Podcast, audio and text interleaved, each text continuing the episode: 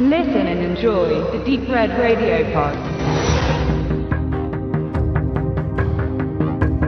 Es ist gar nicht allzu lange her. Da haben ich und Stefan uns mit Abyss beschäftigt und die Frage war dann, was könnte man als nächstes machen und irgendwie unter Wasser und außerirdisch. Dunkelblau. Ja, und dann kam es irgendwie vieles wie Schuppen aus den Haaren. Sphere. Die Macht aus dem All von 1998. Regie Barry Levinson. Springen richtig aus? Oder Barry Lewinson? Also mit V. Und Barry Levinson, oh, der hat einen üblen Metascore. Man soll ja danach nicht gehen, 35 von, puh. Wir finden ja, The Abyss ist ein Meisterwerk. Und Barry Levinson hat auch kleine Meisterwerke gedreht, beziehungsweise große Meisterwerke. Sein wichtigster Film war Rain Man, der äh, Dustin Hoffman den Oscar gebracht hat und äh, hat mit Dustin Hoffman zusammen weitergearbeitet in Wag the Dog, ein deutscher Nebentitel, ganz lustig, wenn der Schwanz mit dem Hund wackelt.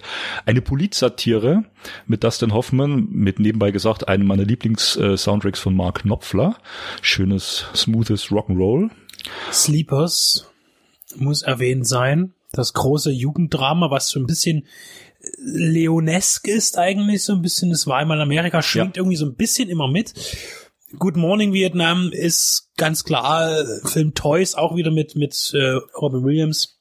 Also er hat schon einige große äh, Filme gemacht, aber auch immer eigentlich mit schon auch mit Tiefgang eigentlich. Also ihm war immer schon der Anspruch sehr wichtig in seinen Filmen. Mit Substanz, genau. Waren, glaube ich, auch immer nicht die erfolgreichsten dabei. Jetzt mal, Raymond war natürlich ein riesen Knüller auch gewesen. Aber bei Toys, glaube ich, würde ich das gar nicht so einschätzen, dass der Erfolg hatte, großartig. Ich also ich habe hab mich im Vorfeld kurz informiert, also Barry Levinson ist so dieser 50-50-Fall. Der hat äh, Hits gemacht, kleinere Hits, auch größere Hits und hat aber auch einige Flops hingelegt. Und Sphere, den wir jetzt besprechen, war eindeutig ein Mega-Flop. Der äh, lief so ein bisschen im Fahrwasser der Actionfilme der 90er mit, kam auch erst 98 in die Kinos und hat sein Budget definitiv nicht eingespielt. Das habe ich schon gelesen. Aber wollen Sie euch nicht gleich wieder mit Zahlen überfordern jetzt? Sphere ist in der Hinsicht äh, wichtig und interessant, weil das der späte 90er Beitrag eines Michael Crichton Romans, also einer Verfilmung seines Romans ist, der übrigens schon elf Jahre eher rauskam. Also äh, Sphere, der Roman kam äh, drei Jahre vor Jurassic Park. Der, der kam ja 90 raus oder 91 und zwei Jahre später der Film.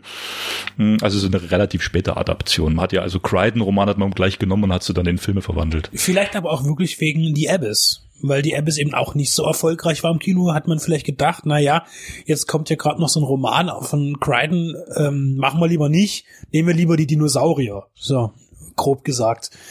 Die dann ja auch äh, Steven Spielberg zum reichsten Mann der Welt gemacht haben. So, jetzt mal so grob. Ich denke, das ist vielleicht sogar ein, das ist ein sehr logischer Gedankengang, wenn man überlegt, klar, elf Jahre zurück, dann sind wir ja ungefähr in der Zeit, wo die Abyss entstand, sogar ziemlich genau. Ähm, und da ist jetzt von der Atmosphäre her, ist es ja schon äh, verwandt miteinander. Möchtest du kurz was zur Angangshandlung ja, sagen? Genau.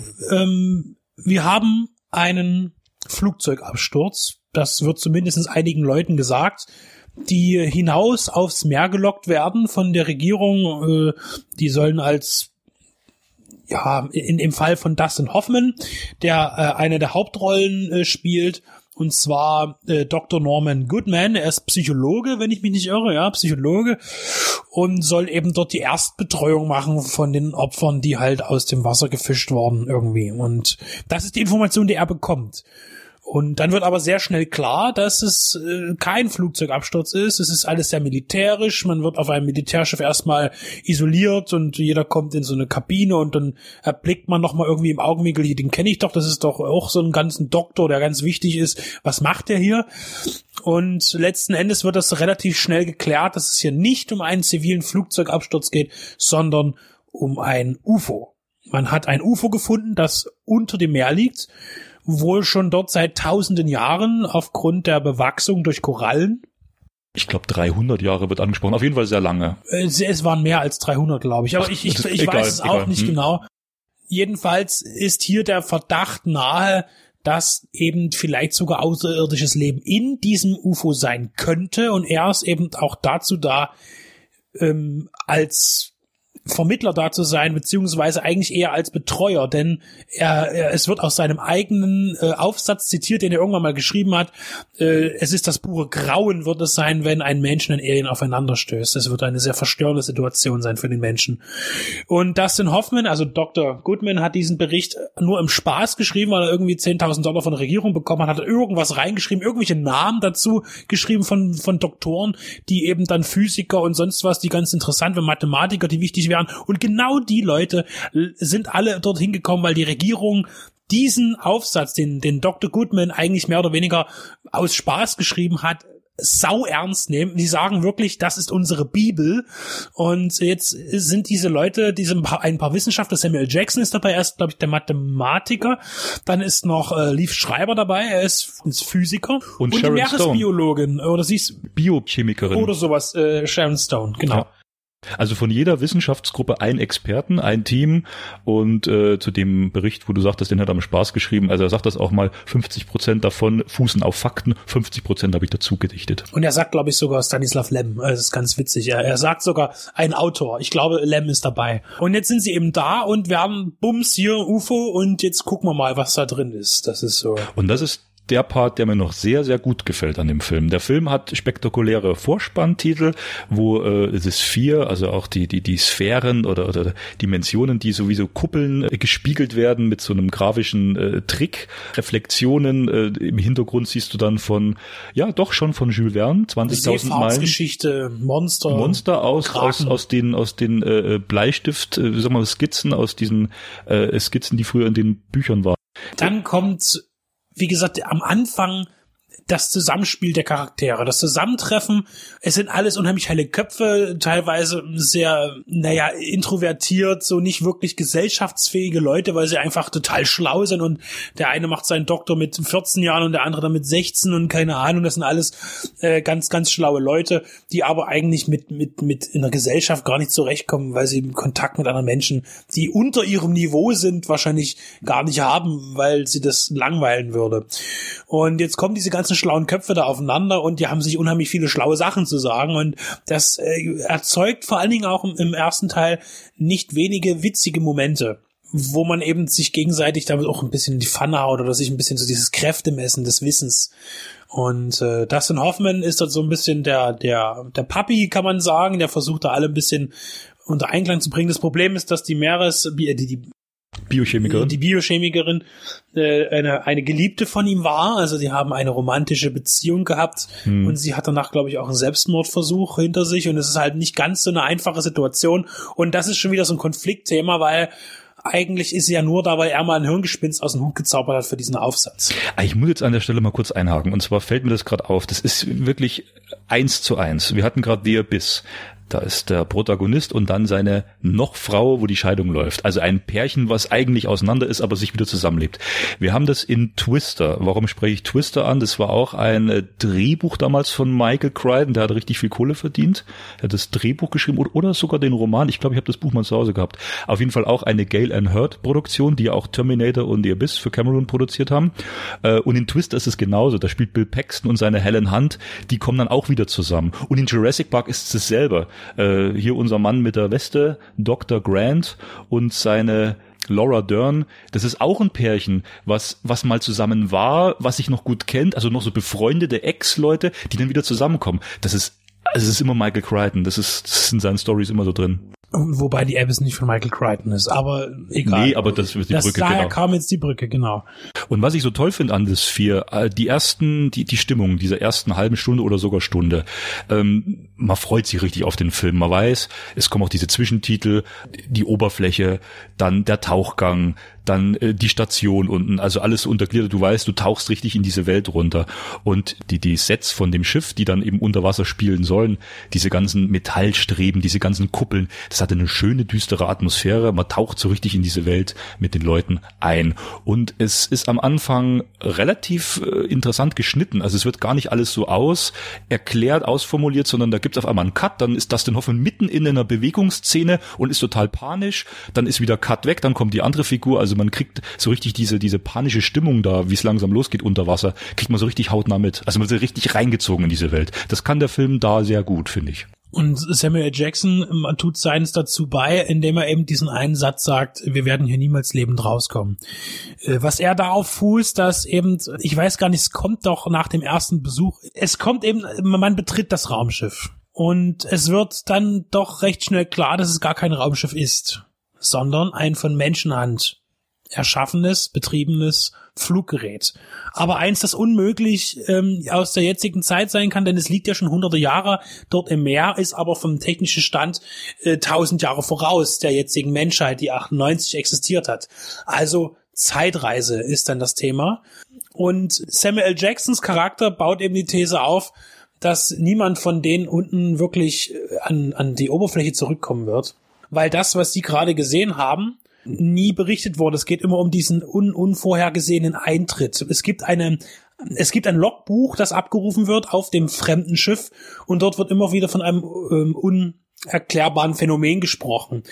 Äh, und das macht ihn stutzig und sagt ihm, wenn, wenn wir den Leuten nicht erzählen, was wir gerade gesehen haben und dass das einmal dazu kommen wird, es ist diese berühmte Zeit, Zeitmaschinengeschichte, wenn ich jetzt in die Vergangenheit reise, es ist, es ist einfach für quantenphysikalisch und ethisch schwierig zu erklären jetzt. Also es ist ein Spiel mit den Dimensionen, aber es wird eben äh, optisch nicht so dargestellt wie beispielsweise in Interstellar, wo der sich dann auch physisch in diesem tricktechnischen Raum befindet oder wie Inception, wo dann solche Räume kreiert werden, äh, sondern es wird äh, textuell ausdiskutiert. Es wird eigentlich nur und das ist dann auch der Moment ab der Hälfte, wo mir der Film dann doch zu dialoglastig wird, wobei er sich schon äh, da sehr nah ans Buch hält. Also es gibt nur eine nennenswerte Actionsequenz, die den Film so richtig teilt, wo dann unten auch Wasser äh, reinläuft und alles droht so ein bisschen zu kappen und ähm, so ein bisschen Survival of the Fittest, wer kann wem noch trauen, wer kann wem noch helfen und überleben.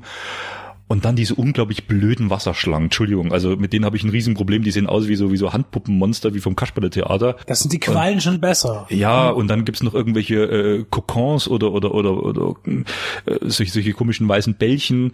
Ähm, ja, ah, ja, ja, also das da ist der Film dann nicht so gut, was Abyss am Schlussprinzip alles perfekt macht weiter diese Welt so total faszinierend und, und wunderbar darzustellen, sondern das ist alles so, ist ein bisschen Hanebücher und das ist aber jetzt bloß so mein Geschmack. Was jetzt eigentlich das, das Wichtigste ist, ist, dass man eben in diesem Raumschiff etwas findet. Ein Artefakt, eine Kugel, die grün schimmert. Ja, eher so golden. Gold, grün, je nach äh, Augenleistung des Betrachters. Ähm, oder nach Fernseheinstellung. Ja, oder nach Fernseheinstellung, ja. Okay. Ähm, ich, hatte, ich hatte ja vorhin schon gesagt, der, der Fernsehsender Vox hat es immer sehr gerne gemacht. Ich weiß, der Film, äh, der Film lief sehr lange immer auf Vox. Über Jahre kam der immer einmal im Jahr oder so. Und da hat Vox sich, die haben ja als Emblem diese rote Kugel äh, statt, statt O. Und das haben die immer gerne eingefügt. Das heißt, wenn die den Film äh, geteasert haben in ihrem Tagesprogramm, hat man immer gerne die grüne oder goldene Kugel zur roten gemacht, weil das ja gut zum Sender passte. Auch äh, da hat Barry Levinson von Vox einen Haufen Kohle gekriegt. Vermutlich. Jedenfalls kann man, äh, es ist eine sehr wässrige Oberfläche, sie, sie, sie schimmert, sie, sie hat, wie, sieht aus wie Flüssigkeit und man kann sie eintauchen. Jetzt geht es darum, dass äh, man sieht auch zum Beispiel die eine Szene, Dustinhoffen taucht ein und dann kommt zum Beispiel dieser Schnitt, wo auf einmal wieder jemand, wo er draußen liegt am Boden und keiner weiß, was passiert ist und alles geht erstmal normal weiter. Und diese Kugel macht aber was mit den Menschen. Und letztendlich werden auch alle in dieser Kugel gewesen sein. Und was passiert mit den Menschen in dieser Kugel, wenn sie drin waren? Und zwar hat diese Kugel eine Macht. Es ist eine außerirdische Technologie, die das, was die Menschen an Albträumen haben oder schlechten Gedanken manifestiert in eine ernsthafte, bedrohliche haptische Gefahr. Das sind dann eben die Schlangen, das sind äh, diese Eier und Quallen dann auch, die Leute, es kommen Leute zum Tod durch ihre Albträume, die manifestiert werden. Das ist so eine Freddy Krueger Geschichte, kann man sagen, ja. Ähm, und der eigentliche Sinn daran ist eben eigentlich, und das kommt dann später eigentlich vielleicht nicht ganz deutlich heraus, in den Dialogen, dass die Technologie eigentlich was Gutes sein kann, wenn der Geist desjenigen, der sie benutzt, dazu imstande ist, fähig ist, reif genug ist, ist die Technik so einzusetzen, dass man nur Gutes damit manifestiert. Mhm. Aber dafür sind die Menschen eben in diesem Film nicht imstande, obwohl es die hellsten und intelligentesten Köpfe des Planeten sind, sagen wir mal, oder zumindestens der USA. Und sie selbst bekommen das nicht hin, weil jeder Mensch hat in sich Ängste. Und die sind stärker als das Wohlbefinden. Genau das sagt der Film. Der Urinstinkt des Menschen ist Angst. Genau. Und das ist auch äh, was Gutes an dem Film. Natürlich diese Botschaft oder auch diese äh, Geschichte von Michael Crichton, das ist schon auch ähnlich zu The Abyss. Wir könnten jetzt auch wirklich rätseln, ob The Abyss nach einer geistigen Vorlage von diesem Buch damals entstanden ist. Auf jeden Fall ist es ja da genauso, wie wir unsere Review für uns besprochen hatten, ähm, dass die Aliens in Abyss, die ja eigentlich denken, die Menschen zerstören sich nur gegenseitig, dass hier das ja ebenso äh, inszeniert wird oder wiedergespiegelt wird, dass die Menschen mit dieser besonderen Macht, wie du sagst, das Gute nicht produzieren können, sondern die Angst, äh, dieses Schlechte, dieses gegenseitig Misstrauen. Also es, die, der Film besteht eigentlich nur aus diesen drei Schauspielern. Also äh, 95 Prozent der Szenen geschehen dann nur zwischen Dustin Hoffman, Sharon Stone und Samuel Jackson. Und die sind schon großartige Schauspieler und nur solche können dann auch so eine darstellerlastige äh, Film so solche Rollen dann tragen, weil es immer nur geht, traue ich dem jetzt noch oder traue ich meiner Ex-Frau doch nicht oder will sie mir doch was Gutes? Ist sie dann kurzzeitig die Verführerin oder die Austrickserin? Ja, aber das ist, ich weiß nicht, da, das ist der Punkt an der Stelle, wo ich auch am Anfang sage, der Psychologe kommt aufs Schiff, das ist mir zu wenig Solaris und auch nicht zu gut gemacht, Solaris, ist meine Meinung. Was in dem Film vielleicht ein bisschen störend sein könnte oder was mich dann immer auch ein bisschen geärgert hat, ist, was aber eigentlich auch was Gutes sein kann in dem Film, dass man aber eigentlich gar nicht weiß, woher diese Kugel kommt. Es ist ja eigentlich, man, man denkt, das ist was Außerirdisches. Es gibt aber keine Außerirdischen in dem Film. Es gibt eben nur diese, diese Kugel, diese Macht. Und die befindet sich in diesem menschlichen Raumschiff. Das heißt, die muss ja auch irgendwo mal aufgegriffen worden sein diese Kugel und muss da irgendwo hergekommen sein. Und das ist auch so ein Rätsel, wo ich mir immer so, ah, das wäre doch jetzt nochmal interessant gewesen zu wissen, wie die da rankommen. Ja, und vielleicht auch dieses, äh, dass, dass man so ein bisschen im, im Ungewissen gelassen wird, wo das jetzt herkommt, dass es nicht alles aufgeklärt wird. Das ist schon was, da gebe ich dir recht, das können wir im Film zugute halten, dass er nicht jedes Mysterium auserklären muss. Durchaus eine Qualität. Und ein toller Score Gedankensprung von Elliot Goldenthal. Also Stimmung, Bilder, dunkle Bilder, auch, auch wieder gute Unterwassereffekte, muss man an der Stelle sagen. Äh, tolle Sets, die gebaut wurden. Das, das passt schon. Auch wenn es kein Meisterwerk ist.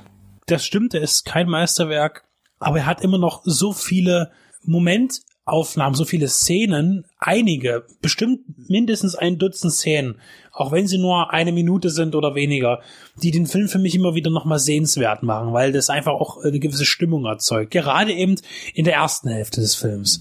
Und selbstverständlich wegen dem großartigen Auftritt von Huey Lewis als Hubschrauberpilot. Oh, klasse. Gleich am Anfang. It's to be square.